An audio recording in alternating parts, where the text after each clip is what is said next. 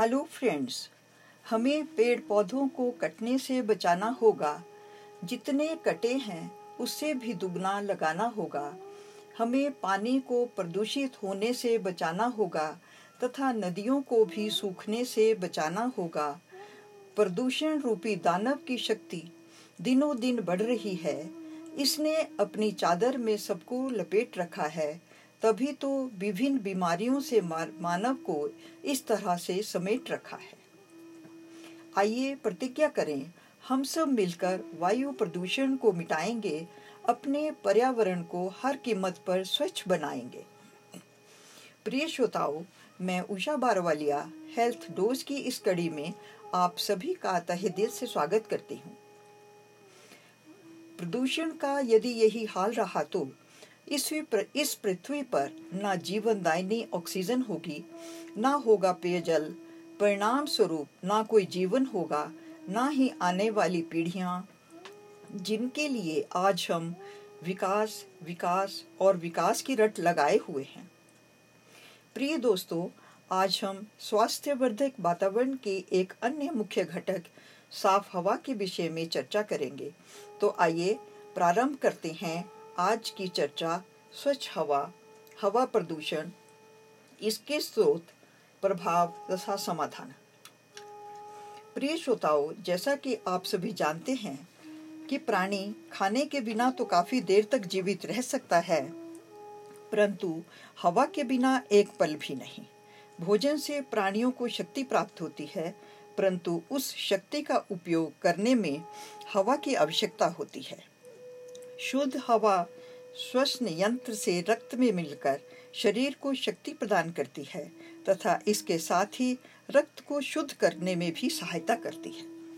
कुछ अवांछनीय तत्व जैसे कण या गैसों के हवा में मिल जाने से हवा प्रदूषित हो जाती है, जिसका कुप्रभाव मनुष्यों, अन्य प्राणियों तथा इमारतों पर पड़ता है। प्रिय दोस्तों, वायु प्रदूषण के दो प्रमुख कारण होते हैं। एक तो प्राकृतिक स्रोत और दूसरा मानवीय स्रोत।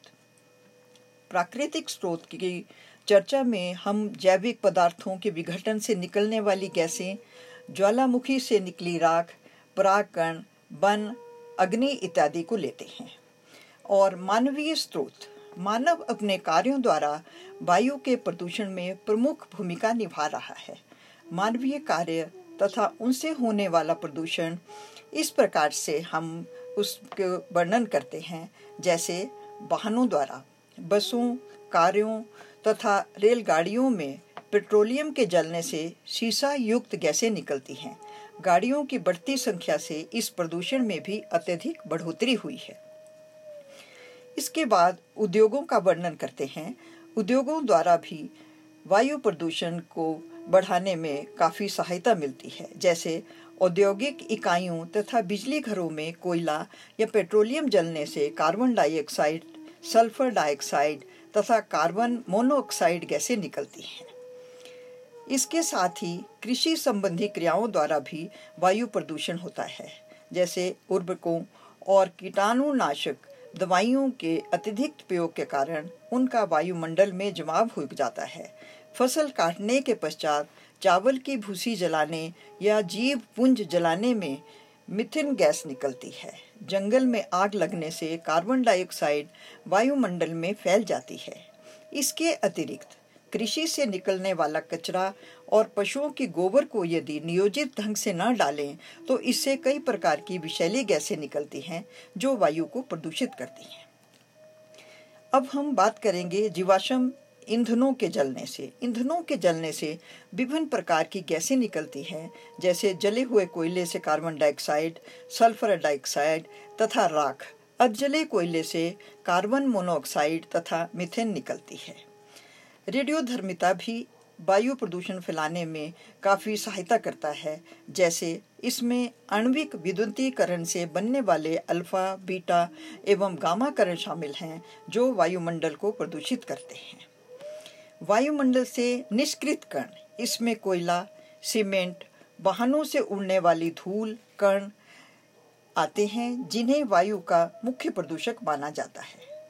प्रिय दोस्तों औद्योगिक इकाइयों एवं बिजली घरों से निकलने वाले प्रदूषक, वाहनों से निकलने वाला धुआँ, जीवाश्म ईंधनों से जलने से निकलने वाले प्रदूषक तथा कृषि संबंधी क्रियाओं द्वारा होने वाले प्रदूषण तथा रेडियो धर्मिता वायुमंडल से निष्कृत कण इत्यादि वायु को प्रदूषित करते हैं। प्रदूषित वायु से मानव स्वास्थ्य पेड़ पौधे इमारतों तथा जलवायु पर अत्यंत ही दूषित प्रभाव पड़ता है। सबसे पहले हम वर्णन करेंगे जलवायु का मानव स्वास्थ्य पर प्रभाव। वायु के मिश्रित सीसा hydrocarbon benzene carbon monoxide nitrogen oxide SPM कालिमा तथा धुआँ जो स्वास्थ्य संबंधी बीमारियाँ, कैंसर आँखों में जलन गुर्दे एवं यकृत यानी लीवर को नुकसान पहुंचाता है तथा होमोग्लोबिन की कमी जैसी बीमारियाँ भी हो जाती हैं। इसके पश्चात आता है पेड़ पौधों पर प्रभाव। वायु प्रदूषण से पौधों के पत्तों में संरक्षण कम हो जाता है, फल व पत्ते गिर जाते हैं, फ़सलों को काफ़ी नुकसान पहुँचता है। कई बार तो देखा गया है कि पौधे ही सूख जाते हैं। इसके पश्चात हम वर्णन करेंगे जलवायु पर प्रदूषित वायु का प्रभाव। प्रदूषित वायु जिसमें क्लोरोफ्लोरोकार्बन की मात्रा हो, वह ओजोन परत को कम करती है, जिससे पौधों एवं जीव जंतुओं को पराबैंगनी किरणों के पहुँचने से नुकसान होता है। इसके अतिरिक्त, वायु प्रदूषण से विश्व की धरोहर इमारतें जैसे ताजमहल एवं स्टेचू ऑफ़ लिबर्टी इत्यादि भी प्रभावित हो रही हैं। प्रिय दोस्तों, वायु प्रदूषण के प्रभावों को देखते हुए हमें इसे कम करने का प्रयत्न करना चाहिए ताकि हम स्वास्थ्यपूर्वक जीवन व्यतीत कर सके। इसके लिए हम क्या कार्य कर सकते हैं, उसमें सबसे पहले आता है ईंधन शोधन की प्रक्रिया को सुधारा जाना चाहिए। इसके पश्चात सल्फ़र एवं सीसा रहित पेट्रोल का प्रयोग करना चाहिए। वाहनों को कम ईंधन की खपत करने वाला बनाना चाहिए। अज्वलनशील ऊर्जा के साधन विकसित करने चाहिए। बड़े पैमाने पर वृक्षारोपण करना अति आवश्यक है।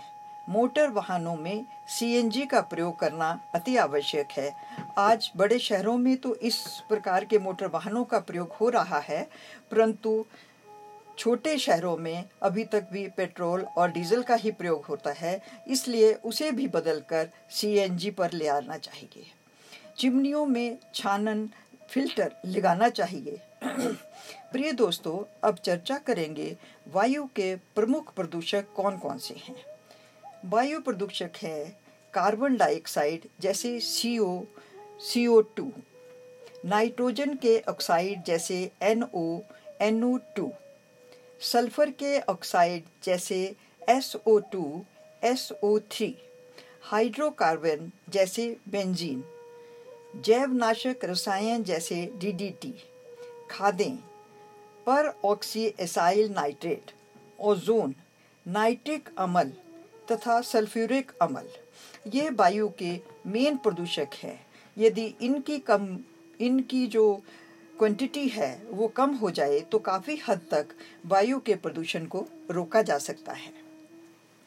प्रिय श्रोताओं, अब हम वायु के जो स्वच्छ वायु है, उसके महत्व एवं दूषित वायु के बुरे प्रभावों को देखते हुए हमें वायु प्रदूषण के समाधान ढूँढने चाहिए। मेरे हिसाब से कुछ उपाय जिनका हम प्रयोग कर सकते हैं और वो वायु प्रदूषण को कम करने में हमारी सहायता कर सकेंगे। सबसे पहले वनों के कटाव को रोकना चाहिए तथा अधिक से अधिक पेड़ पौधे लगाने चाहिए। कारखानों की धुआँ चिमनियों को ऊँचा करना चाहिए। गाड़ियों में पेट्रोल एवं डीजल के प्रयोग को कम करके गैस एवं सौर ऊर्जा का अधिक प्रयोग करना चाहिए। औद्योगिक क्षेत्र शहर से काफ़ी दूर होने चाहिए। घने आबादी वाले क्षेत्रों में खाली जगह छोड़कर उसमें पार्क, खेल के मैदान तथा पेड़ लगाने चाहिए। मृत पशुओं को गहरे गड्ढे में दबाना चाहिए। कूड़ा करकट ज़मीन में गड्ढे करके दबाना चाहिए।